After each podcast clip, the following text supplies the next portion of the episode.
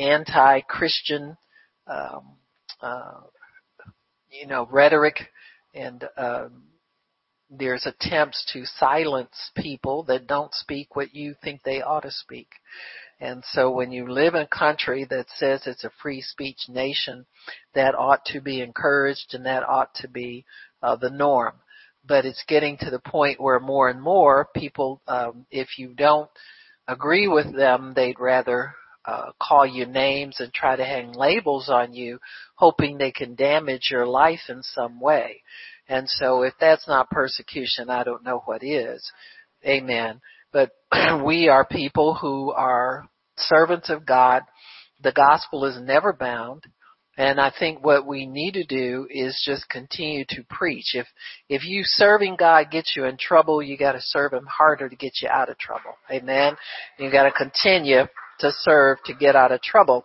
So we're going to talk about some people who are doing just that in other uh, more remote areas of the world, places we don't hear about every day, but they are important to God. Amen. So Father, we thank you for this opportunity to come before your throne. We want to study this and understand what our position is as far as uh, interceding for people in persecuted nations, interceding for people, and in interceding for their persecutors. And so, Father, we forgive all the persecutors, and we ask you, Lord, to shine your your light on their souls that they might see the way to the glorious gospel, that they might be forgiven to be healed and to be saved. So we thank you for that privilege, Lord, in Jesus' name. Amen and praise God. So we had two, uh, two editions of Voice of the Martyr and I decided to take uh, some from each one. Uh, so in August we had one, and then we have September's as well. August in August it was uh, the theme was overcoming fear. and it's uh, especially devoted to Christians facing Islamic extremists. And so uh, we're going to talk, uh, share this story. This one is called No More Fear, and is how a former Muslim took the gospel to other Yemenis and nearly lost everything in the process. As a devoted Muslim, Ibrahim was always ready to defend the Quran. So when a man walked into a small store in Yemen one day in 1997 and asked him a startling question, have you ever read the Bible? He proudly told the man that he believed the Bible was full of error and distortion. At the end of their conversation, the man gave Ibrahim a New Testament and urged him to read it for himself. Ibrahim agreed, intending to make note of every problematic verse he found. But the more he read the Bible, the more problems he saw with the Quran. I was trying to help him become a Muslim, but it caused me a headache, Ibrahim uh, recalled. After reading Jesus' teachings to love your enemies, bless those who curse him, curse you, Ibrahim considered leaving Islam. He knew, however, that following Jesus Christ would bring shame to his family and endanger his life. At the man's urging, he continued to study the scriptures more deeply and asked God to reveal the true way to him. Finally, about a year later, he placed his faith in Christ. In my heart, I felt peace to accept Jesus, he said. I accept Jesus the month before Ramadan. The peace Ibrahim felt in accepting Jesus Christ was soon joined by an extreme fear of being discovered as a Christian. For four years he hid his Bible in the backyard and studied it in secret, expecting each day to be caught by his wife or someone else. Ibrahim had every reason to be afraid. In Yemen, Christian converts from Islam can be sentenced to death. Muslim families consider it extremely shameful for a family member to become a Christian. And extremist groups like Al Qaeda and, and conflicts like the ongoing civil war in Yemen have further complicated life for believers. Then one day he decided the fear made no sense. I was tired of fear and I asked myself a question. If I believe in Jesus and this is true and he grants me eternity, why should I fear? So if they came then to kill me, I was ready to say welcome. God changed my extreme fear to extreme boldness. After being baptized in 2002, Ibrahim felt led to establish a church in Yemen. So he finally decided to share his faith and vision with his wife, Fatima. When he told her, she was furious that he had left Islam to become a kafir or infidel, and she worried about how their Islamic community and her family would respond. I was looking at Jesus as somebody who ruined my home and family, she said. For Fatima, it was more about betraying her family roots than just leaving Islam. Her grandfather had kept a handwritten genealogical record and traced the family back to Banu Hashim, the clan of the Prophet Muhammad. Fatima wanted a divorce, but Ibrahim refused because it went against his Christian beliefs. As she and Ibrahim learned to live with their differences, Fatima couldn't deny the changes in her husband's behavior. He had stopped flirting with other women and had started showing her greater respect. The couple soon reached an agreement on how to live peacefully together. They divided their home into separate living areas and Ibrahim agreed not to pray before dinner anymore. Their youngest son had emulated his prayer at Fatima's parents' house once before, sending Fatima into a near panic. Eventually, their extended families learned about Ibrahim's faith in Jesus Christ, and both families disowned them. Ibrahim's family even began telling their neighbors that he had been killed in an accident. They couldn't live with the shame of people knowing their son was an infidel. After Ibrahim shared his vision of planting a church with others in Yemen, they suggested he visit a city where many Muslims were coming to Christ. He began making frequent trips there to disciple Christian converts from Islam. But in 2009, Islamic extremists spread Ibrahim's name and personal information, including the location of his store on the internet.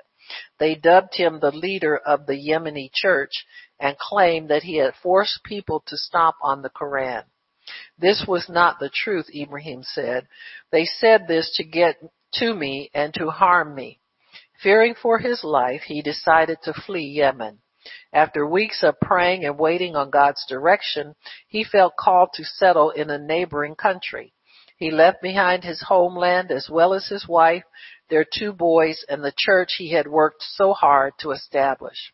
Other Yemeni Christians took leadership of the church, which had grown to more than 60 believers. Although Fatima had conflicting feelings about Ibrahim's move, she knew it was best for their family. I was sad, but in one sense it got I got rid of the problem, she said.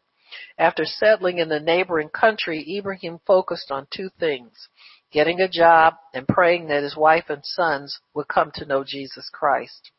Using his business background, he started working for a Muslim shopkeeper. And when he wasn't working, he shared the gospel with Yemeni immigrants to, at that market. Over time, he led three Yemenis to faith in Christ, and after several months, they started a house church. Fatima, meanwhile, had begun taking English lessons from an American woman in Yemen who urged her to read the scriptures in order to learn something about her husband's religion. The more she compared Jesus' lessons on love, forgiveness, and mercy with the Quran's teachings on revenge, the more she was drawn to God's Word. She considered becoming a Christian, but feared her family would kill her. I felt like I was breaking from be- breaking from betraying my family, she said, and it was terrifying. Everything changed for T- Fatima one night in February 2010, however, when she dreamed about a man in white who reassured her with his words, do not be afraid. She woke up trembling. Reasoning that the dream could have only come from God, Fatima prayed and accepted Christ as her Savior, despite knowing the potential consequences. When she called Ibrahim to tell him the news, she was met with joyous cries of hallelujah through the tiny speaker in her phone. Fatima and the boys joined Ibrahim two months later. When my family came from Yemen, they, it, the question I asked myself was, are you ready to sacrifice your family for the sake of Jesus? Ibrahim said. I told my wife there is a price to be paid if you follow Jesus. Ibrahim and Fatima struggled to raise their boys, Yusuf and Omar, as Christians in a nation where Islam is the official state religion. Their only option was an Islamic education and Yusuf, their older son, felt increasing pressure to participate in Islamic prayers at school and return to Islam. Ibrahim told Yusuf's teachers that as a Christian family, they didn't want their son pray, praying Islamic prayers, but the teacher said he had no choice since it was an Islamic school. While it was difficult being the only believer his age in the school, Yusef tried to remain faithful to Jesus Christ. Then one morning in January, Yusef received a startling phone call. Today is your birthday, and we don't want you celebrating with unbelievers, the caller said menacingly. Thinking his friends were playing a, praying a plank on his 17th birthday, Yusef laughed it off, said goodbye to his mother, and left for school. Around noon, Fatima received a voice message from Yusef's number. We killed your son and we will kill you too, a man said. Ibrahim and Fatima rushed to the school, but Yusef wasn't there. Then they went to the police, fearing the worst for their son. I was saying to the Lord, I trust you, but this is really hard for me to bear, he recalled. When I was encouraging Fatima to calm down, I myself was not able to do it. Fatima felt hopeless. I was just thinking, give me my son's body, she said. Hours after receiving the voice message that her son had been killed, intense doubts crowded Fatima's mind as she wondered if Allah had punished her for leaving Islam. Sobbing, she stopped herself. No, she cried, falling to her knees. As she prayed for God's help, she felt his peace wash over her. For the first time, she felt as if he was in control. That evening, about 6 p.m., Fatima received a call from Yemen. Mom, I'm here, Yusef said. What I am telling you is the truth. I just cried, she said. I had wanted my son's dead body and then he was alive. Extremists had kidnapped Yusef and flown him to Yemen where his captors beat him and threatened to hunt down his family if he didn't return to Islam. They held him there for three days until terrified, Yusuf agreed. The extremists then let him go on the condition that charges against one of Yusuf's friends who had been arrested for informing the extremists about Yusuf were dropped. Wary of further Islamic attacks, Ibrahim, Fatima, and their youngest son, Omar, fled to a country in Africa and Yusuf joined them a few weeks later. Ibrahim and his family struggled during their first months in the new country. They didn't know anyone. They didn't speak the language. They had trouble finding jobs and they had no money. And adding to those difficulties were Yusef's resentment toward his father, whom he blamed for his suffering at the hands of the extremists. It was the hardest two months I've been through, Ibrahim said. Without the ability to fellowship with others, the family started their own church. Every Thursday, they ate lunch together, read the Bible, and worshiped the God who had brought them through so much, trusting he continued to have a purpose for them. As Ibrahim's visa approached expiration, he applied for refugee status, which was later granted. During the process, he met, met other Yemeni refugees. I said, thank you, Lord. Now I understand why you sent me here, he recalled. Ibrahim's family church soon grew into a house church as some Yemeni and a handful of Sudanese re- refugees began to join their Arabic worship services. Ibrahim's family has at times experienced great need for provision from the Lord. They have often seen him provide through the body of Christ and frequently share whatever they have with other believers. Everything is from God, he said. I knew I was working with Jesus and he would provide. Ibrahim's church labors faithfully among Yemeni refugees, meeting their needs, witnessing for Christ, and distributing Bibles. Today, one room in Ibrahim's house serves as a storage for food items, which he distributes to 50 refugee families on a weekly basis. The ministry also pays school fees for 20 refugee children and distributes Bible and memory cards loaded with digital Bibles and Christian literature. In addition, Ibrahim takes great pride in a Yemeni youth soccer team that he provided with uniforms and equipment as an outreach to Muslims. The purpose for all of this is for Jesus to be glorified, he said. We want to show them that we are their brothers and sisters, that we are Christians and we love them. We want to show them love. This war really shook Islam. Now it's not difficult to tell somebody about Jesus.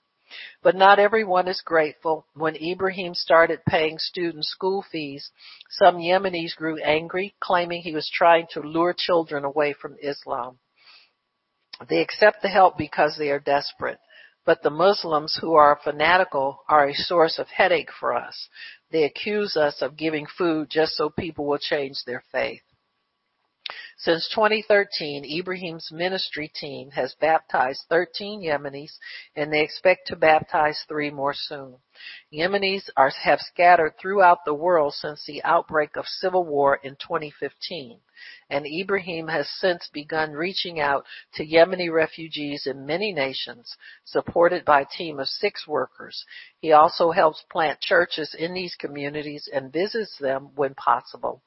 About a year ago, Ibrahim's son Yusuf joined his ministry, serving Yemeni refugees and helping plant churches.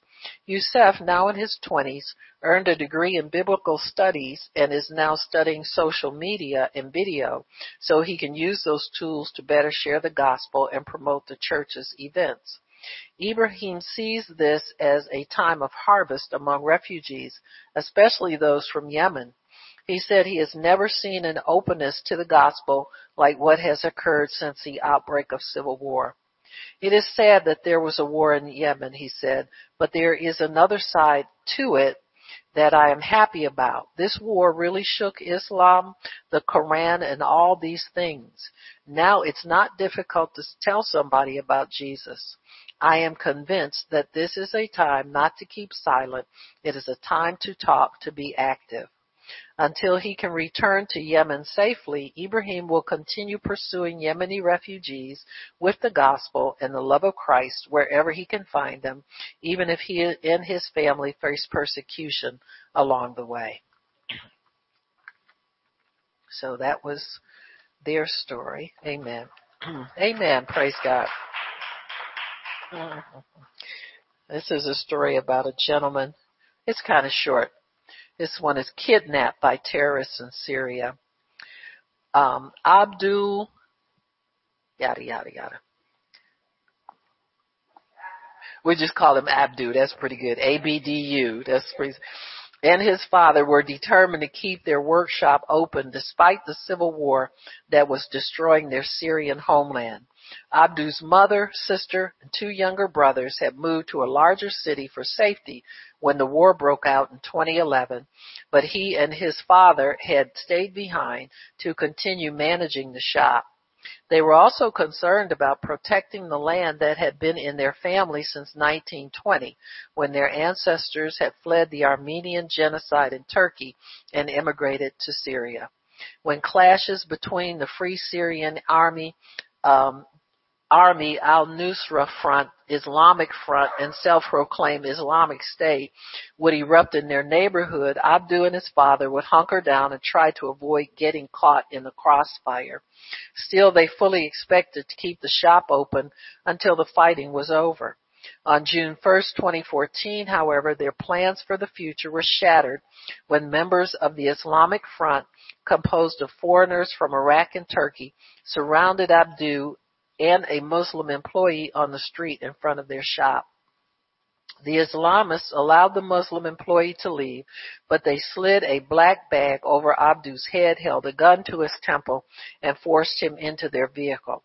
After a short drive, they dragged him into a cell where they bound his hands and legs behind his back and sedated him until he passed out. I woke up in pain and started screaming, he recalled. When one of the group's leaders asked Abdu what tribe he was from, another militia member answered for him. He's not from any tribe. He's Nas- Nasara, which means Christian, the man said. Enraged, the leader began screaming that they should have killed him immediately. The following days were the most terrifying in Abdu's life.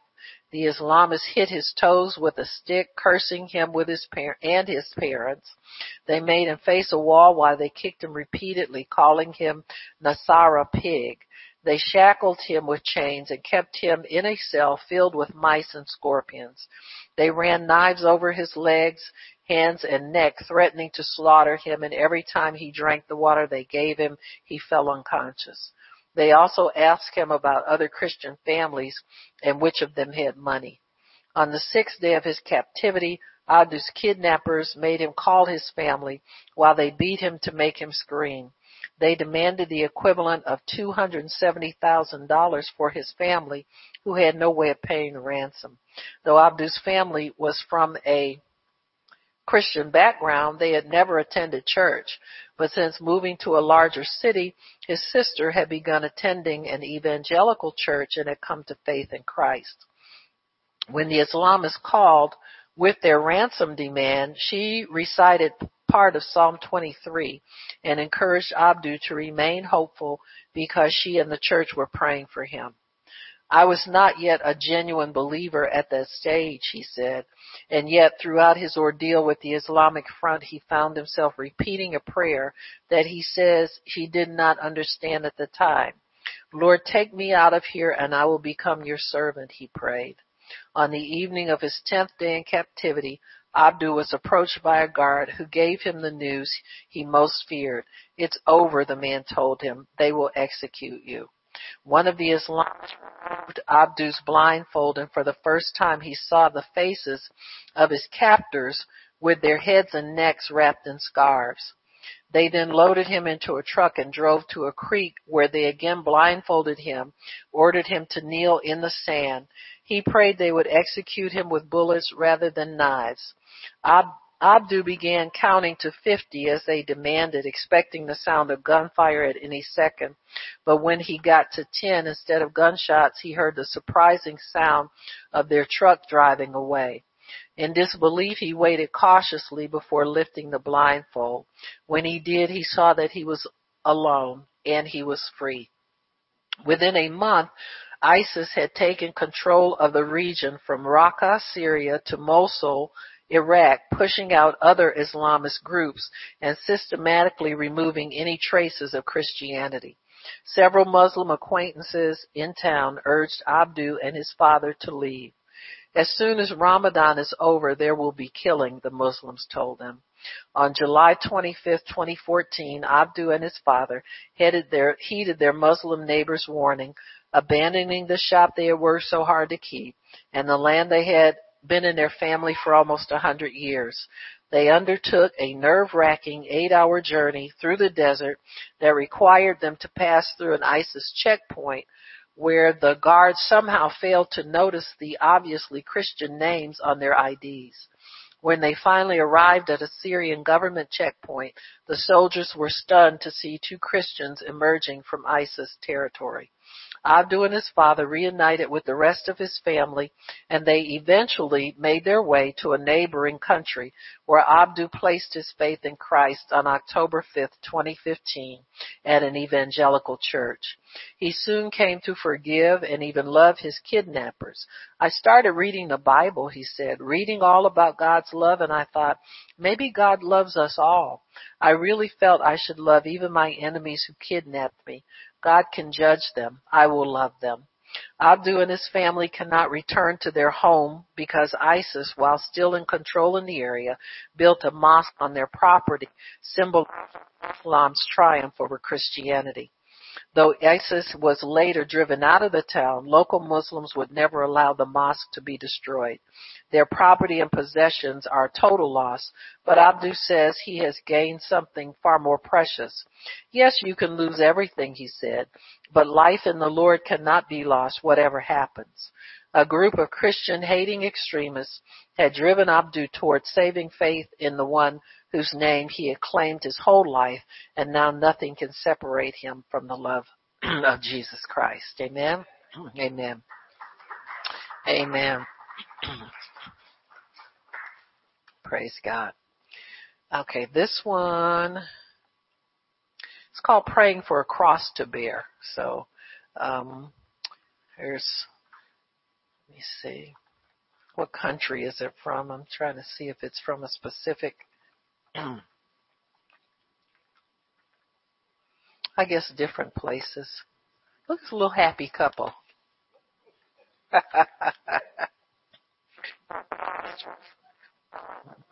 it's neat to see people who really love Christ and the joy they have. You know, I mean, we can we can take a lesson, huh? Amen. We can live more joyfully than we do. All right. Richard Wurmbrand had a comfortable life as a pastor in communist Romania. He had a salary that supported his family and a congregation that loved and trusted him. But he was watched, but as he watched other Christians suffer for their faith, while a tyrannical dictatorship destroyed everything around them, Richard was not at peace. Why, he wondered, had God spared him from persecution and trial? Desiring to answer Christ's call to take up his cross and follow him, Richard and his wife Sabina began to pray that God would give them a cross to bear. And on February 29, 1948, their prayers were answered. As Richard walked to church that winter morning in Bucharest, members of a secret police abducted him, taking away not only the comfortable life he had known, but also his identity. From now on, they told him, you are Vasile Georgescu, labeling him with a generic Romanian name to conceal his true identity. He disappeared without a trace and Sabina had no information beyond the outrageous rumors that she heard.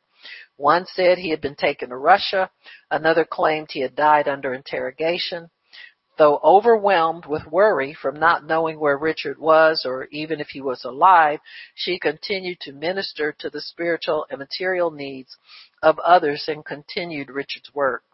Like Richard and Sabina, many Christian couples today bear their cross to, together as they work to advance the kingdom in restricted nations and hostile areas around the world. While they may not specifically pray for a cross to bear, they know their work comes with a price. Couples like Raymond and Susanna in Malaysia, Arjun and Radha in India, and Jiang and Mai in Vietnam willingly take up their cross, understanding that not that not doing God's work is far more dangerous than doing his work, as Sabina once said. Raymond and Susanna in Malaysia. Eyewitnesses said it was like a scene from a movie. On February 13, 2017, three black SUVs surrounded Pastor Raymond Koh's silver sedan and forced it to the side of the road. Men dressed in black got out of their vehicles, grabbed Pastor Koh and shoved him into one of the SUVs while men on the motorbike stopped by approaching cars, stopped any approaching cars. The SUVs and Pastor Koh were gone in 40 seconds and no one has heard from him since. Susanna is convinced that her husband's abduction is tied to a 2011 confrontation with officers from the Selangor Islamic Department. As she and her husband hosted a dinner one night for sponsors of a charity they had started in 2004, 30 officers raided the event on the assumption that they were evangelizing Muslims, an illegal act in Malaysia. While some Muslims were among those attending the dinner, its sole purpose was to thank sponsors of their uh, Hope Community charity, which helped the poor, single mothers, children, drug addicts, and those diagnosed with HIV/AIDS. About 120 people from various backgrounds attended the event at the local church. During the raid, the officers took photographs and videos of those in attendance, and that was just the beginning of the intimidation. After that incident, my husband and I received a death threat, she said. They received mail with white powder believed to be anthrax. Pastor Koh also received a box containing two bullets and a letter threatening to kill him and his wife. Still, Pastor Koh was undeterred. He continued, though there was some fear and anxiety, Susanna said. He felt that the Lord called him to fulfill the Great Commission, and that means to every tribe, nation, and tongue. He does not discriminate, so that we just carried on our work with the poor, the needy, the marginalized. With God's grace, we carried through. After those initial threats, they continued their work with no further problems until the pastor's abduction in 2017. It was a big shock to myself and my family and Christian community as well as the whole country, Susanna said of the abduction. While Susanna went on to the police station to file a report on her missing husband, they interrogated her about her husband's activity, specifically whether he proselytized Muslims. It was strange that he wasn't asking me the normal questions you would ask the family of a victim of abduction, she said. Finally, at 3 a.m., Susanna lost her patience with the interrogators. I'm not answering any more questions, she told them. I have my rights and I'm going out there to look for my husband. The important thing for you to do is go out there and look for my husband. Susanna believes the Lord had been preparing her husband for the abduction. Pastor Koh had been taking three hour prayer walks early in the morning and he had been memorizing large portions of scripture. He would tell me, I have just finished memorizing 1 Corinthians 15. She recalled, I was thinking that he is really a great example to follow. He was also physically prepared as he was in good health and had been playing soccer with the teenagers on a league he had started. Despite these reassurances and the knowledge that Raymond is in God's hands, Susanna has struggled with her husband's absence. The hardest part is not knowing where she is, what happened to him, and how he is doing right now, she said. Right now my children are going for counseling because this has taken a toll on them physically as well as emotionally and psychologically.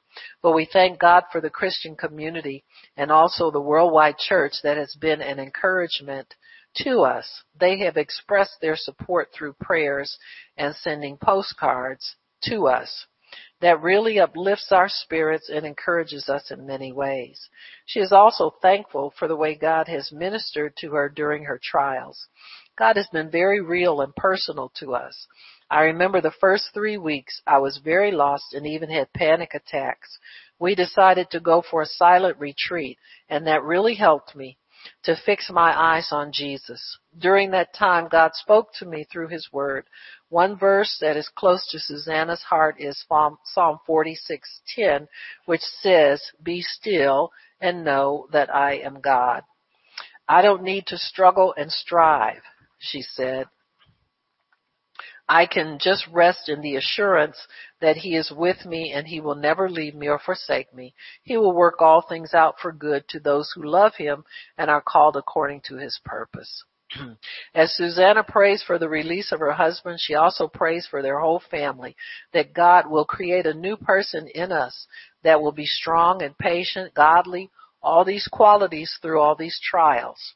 She also asks for prayer for the churches in Malaysia that the churches in Malaysia will be strong amid subtle persecution and that they will speak out the truth and for truth and justice and also that they would love people into the kingdom in this. Susanna wonders and worries about her husband from day to day, but she has forgiven those responsible for his abduction. From the beginning, I have decided to forgive them because they know not what they do and I follow the examples of our Lord Jesus Christ, she said. God really had to deal with me first to forgive them, then pray for them because they need to know the Lord. If there's going to be transformations in Malaysia, there needs to be transformation in the lives of individuals. Alright, so that's the end of their story. Arun and Radha in India. When Pastor, oh, Arjun, Arjun was a Christian convert from Hinduism, purposed, proposed to his wife Radha, he made sure she knew what to expect. I am a minister and have been attacked many times, he told her. In the future, you may be attacked. I may go to jail. Sometimes we will have food, sometimes we will not. This will be the life. Radha accepted his proposal without flinching. Live or die, she said or ride or die. I will live for Christ. Amen.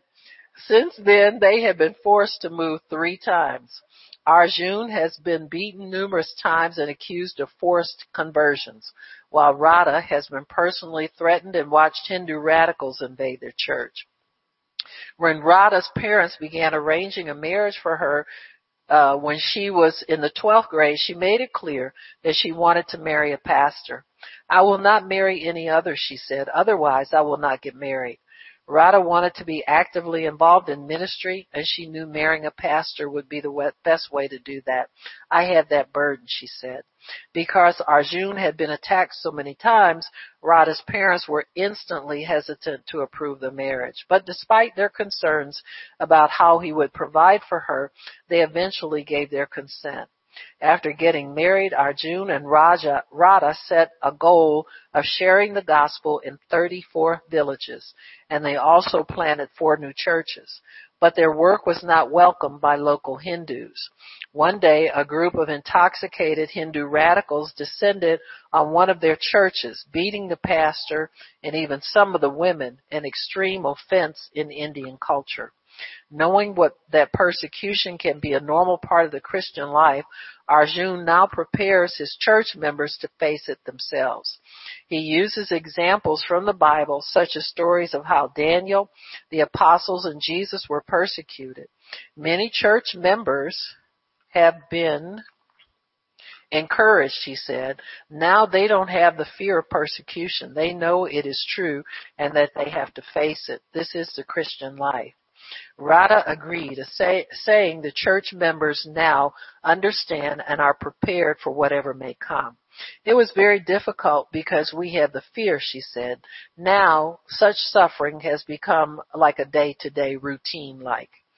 One Sunday morning last year, Arjun got another opportunity to live out what he had been teaching.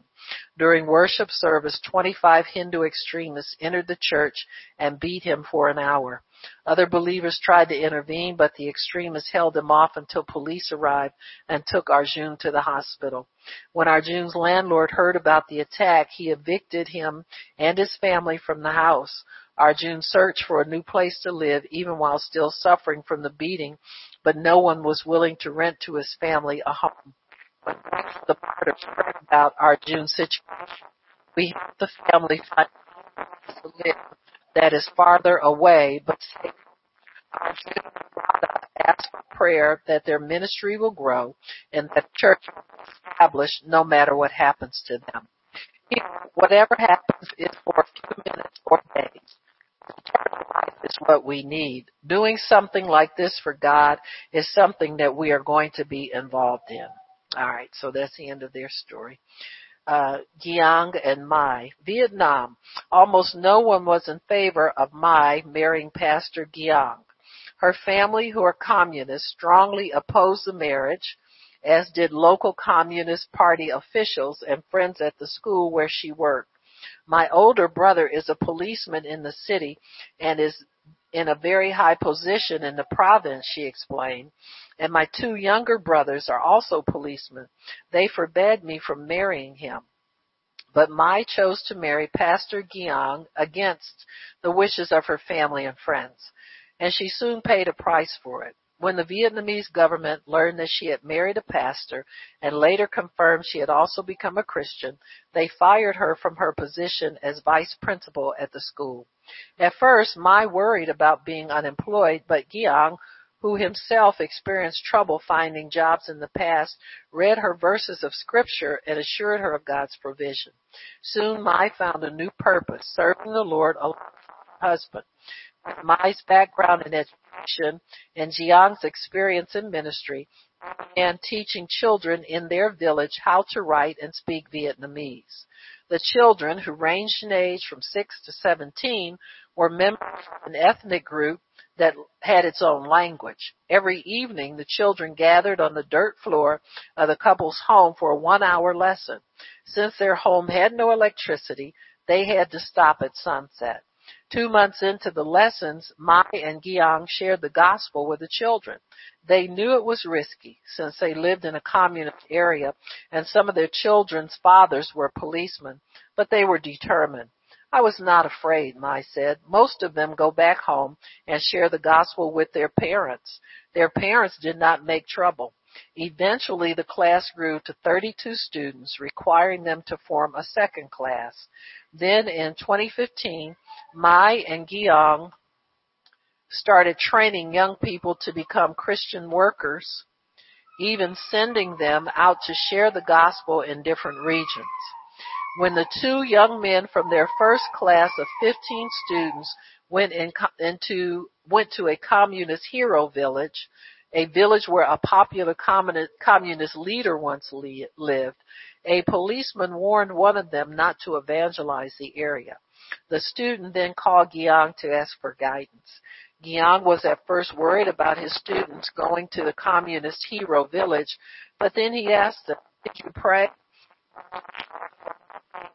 And pray. He was at peace with their plans. His students to pray as they make plans to visit the area. And if they are not going, you don't go, he said. The students are bearing each fruit. One group to faith in Christ after they shared the gospel with 200 villagers. Though Mai lost her job as vice pres- principal of the school, the Lord and Giang opportunity to minister together, reaching children of communists with the gospel and training Christian workers to advance God's kingdom in Vietnam. After Richard, Richard Wurmbrand was released from prison in 1964, his wife Sabina asked him what his plans were for the future. The life of a spiritual recluse, he replied, and Sabina told him she had had the same thought. The years of solitary confinement with little hope of release had transformed Richard, who had a dynamic personality as a youth, into a contemplative man. I did not wish to fight any wars, even just wars, he wrote in his book, Tortured for Christ. I wish rather to build living temples to Christ. It was with the hope of quiet years of contemplation ahead that I left prison. But shortly after Richard's release, he came face to face with a communism that was uglier than all the tortures he had endured in prison. Pastors sorrowfully confessed to him that they had been informants for the secret police, even against their own conscience, because they feared imprisonment if they refused. Children of Christian martyrs told him they had been thrown with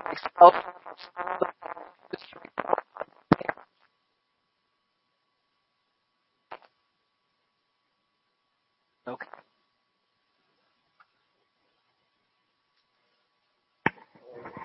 And the churches were making, where did I leave? Ah. Ever more com- compromises with communist authorities. Richard and Sabina again grew restless. They could not pursue a life of contemplation while churches around them were being destroyed by an atheistic political ideology. I decided to do what all Christians have to do, Richard wrote, to follow the examples of Christ, the apostle Paul, and the great saints to give up the thought of retiring and to take up the fight. What kind of fight would it be? He hoped to strengthen the underground church, the only force that could overthrow the tyranny of communism by the power of the gospel. After being ransomed out of Romania in 1965 and arriving in the West, Richard and Sabina discovered a new cross to bear, one they took up tirelessly. The West sleeps and must be awakened to see the plight of captive nations, Richard wrote. As members of Christ's body, we are all called to bear the cross together as we advance God's kingdom. Our crosses may come in the form of unbelieving, of an unbelieving family member, a spouse uninterested in the Great Commission, a medical diagnosis, or loss of employment. But whatever it is, the testimonies of our brothers and sisters in Christ encourage us as we bear our cross.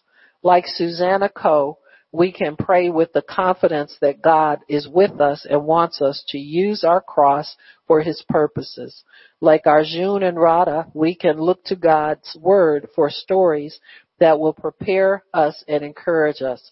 And like Giang and Mai, we can seek the Lord's will, knowing that an apparent loss may lead to new work for God for His kingdom. Amen. Amen. So those are amen. Praise God. Those are our stories. Praise God. Amen. Amen. Amen. So we're going to pray and uh, we have several prayer requests. Um, and also got my prayer out.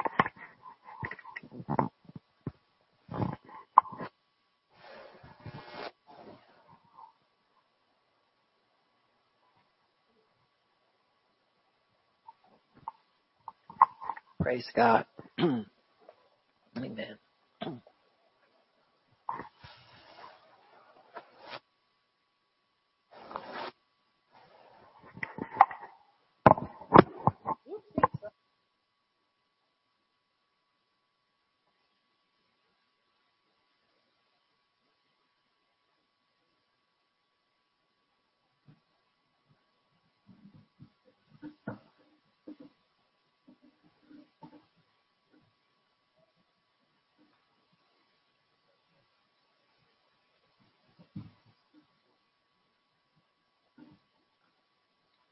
Think I know where stuff is in this program, right? I do.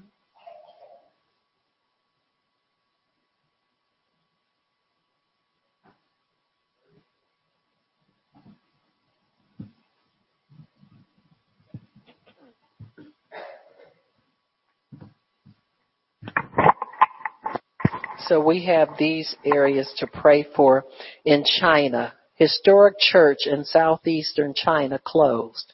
An influential unregistered church in southeast China was forced to close earlier this year after months of hostilities. In May, officials broke into the Xing Siding Church in Fujian province for an inspection and issued a fine equivalent of $36,000 and closed the church.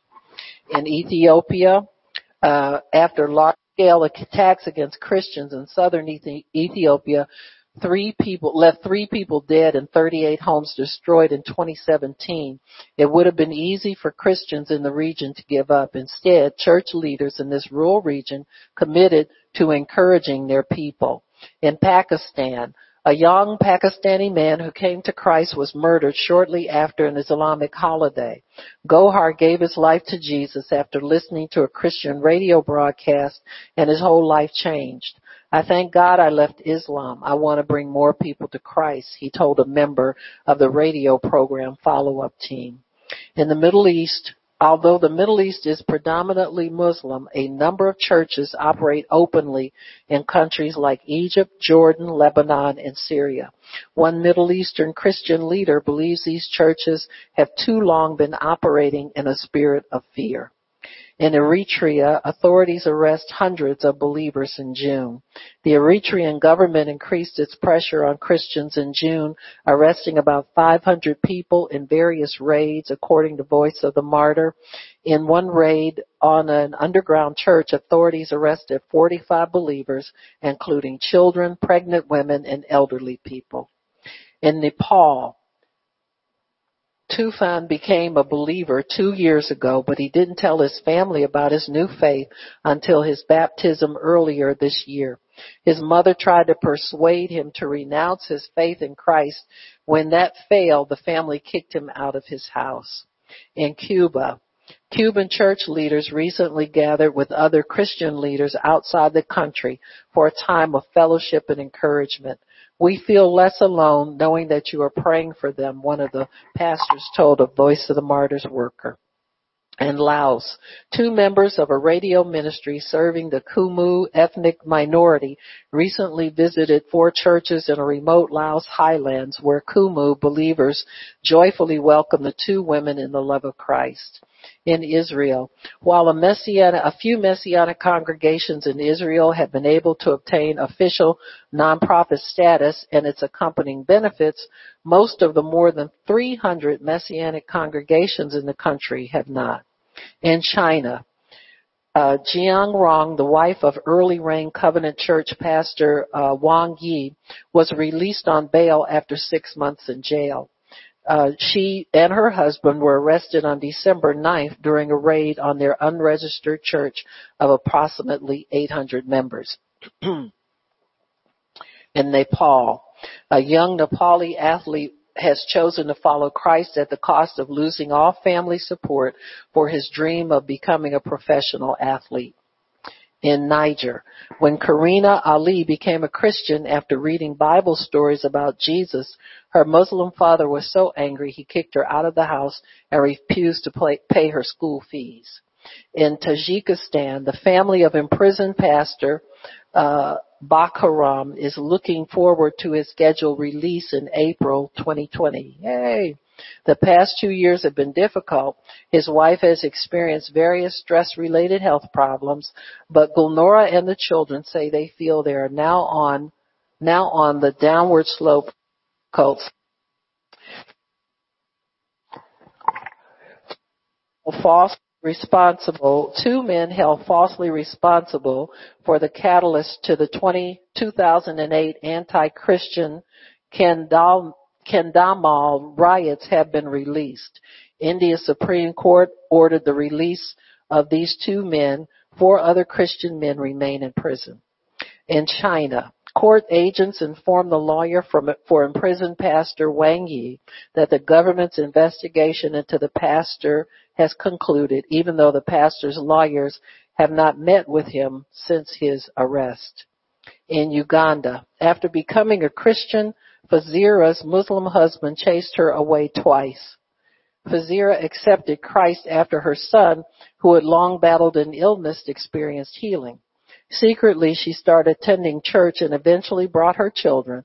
When her husband realized she was no longer attending the mosque, he chased her with a stick in Nepal. A young woman is now financially destitute, but spiritually rich after coming to know Christ.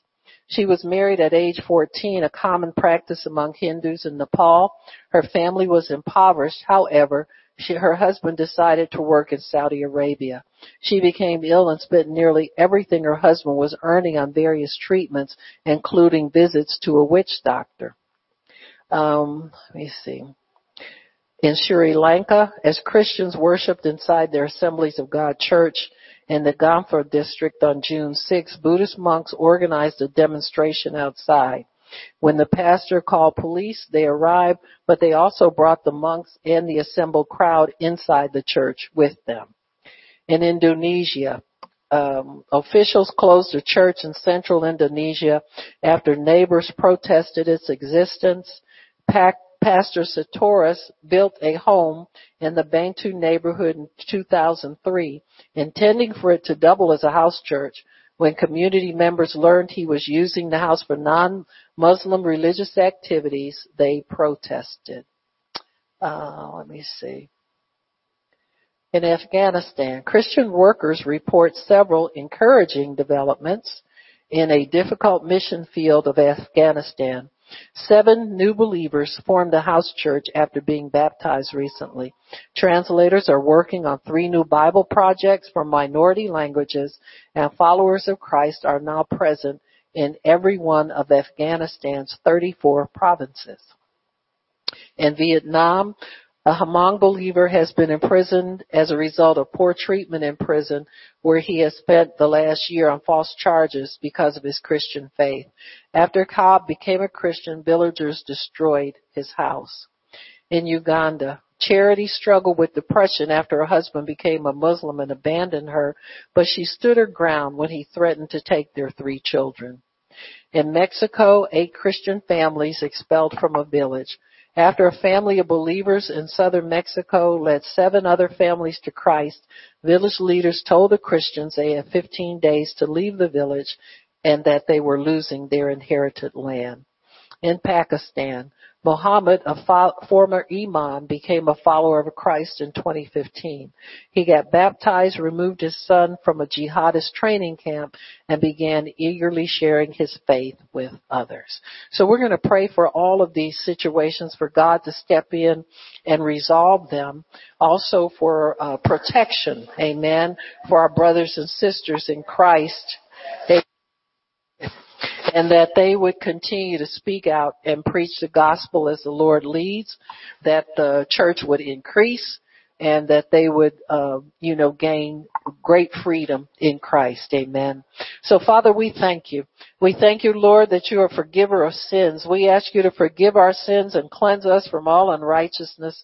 Thank you, Lord, that we are cleansed in your blood, that righteousness, against that there is no law. So we know that whatever we ask out of this voice, Father, that it will be answered according to your will. So we thank you, Lord. We pray for these persecuted people and all persecuted nations. We thank you, Lord. We submit to God, resist the devil, and he must flee. Com- Satan, we command you to flee from us seven ways. Vengeance belongs to you, O God. We resist retaliation against our accusers. We are serving you. These people are serving you. Why do the heathen rage and the people imagine a vain thing? You who sit in the heavens are laughing. Behold, they're threatening and stretch forth your hand to heal, O God. Do signs and wonders in the name of Jesus. I declare that the way of the ungodly shall perish. Let them fall by their own counsels. Lord, we ask you to judge the people. Judge us, O Lord, according to our integrity that is within us. Let the mischief of they who persecute us return upon their own head. Keep us as the apple of the eye. Hide us under the shadow of thy wings. Thank you for teaching our hands to war so that the bow of steel is broken in our arms. Thank you that you have given us the necks of our enemies. Shut the mouths of the lions that roar their lies against us and cause the tongue of the wicked persecutors to cleave to the roof of their mouth. Stop the pointing of the finger against your servant. Stop those who point the finger against us without a cause and who hate us. It is time for you to work, O Lord, for they have made void your law. Lord, we know it's nothing for you to help. Help us, O Lord our God. Save us according to your mercy. Let our hands prosper and prevail against our enemies. But the Lord is with us as a mighty, terrible one. Father, we thank you. You are with all of these people as their mighty, terrible one. And therefore our persecutors shall stumble. They shall not prevail. They shall be greatly ashamed and they shall not prosper. Their everlasting confusion shall never be forgotten. And we thank you, Father, that those who live godly before you will suffer persecution, but we thank you that you know how to deliver us out of all temptation and all persecution. In Jesus' name, amen and praise God. Amen, amen, and amen again. Praise God. Amen. Praise God. Praise God. And Father, we pray for this nation. We pray for greater boldness for Christians in this nation, not to succumb to hate speech, not to succumb to accusation, not to succumb to the threats of the enemy, not to water down your precious uh, message, Father, that we would preach the gospel with greater boldness, with signs following. And we thank you, Lord, for giving your people a mantle of boldness, faith, and Holy Ghost protection in Jesus' name. Amen and praise God. Amen. Amen. Amen. Amen. Amen. Praise God. Praise God. Amen. So, uh, Miss Juan, if you'll put some music on, if anybody needs prayer, come on up and I'll pray for you. Praise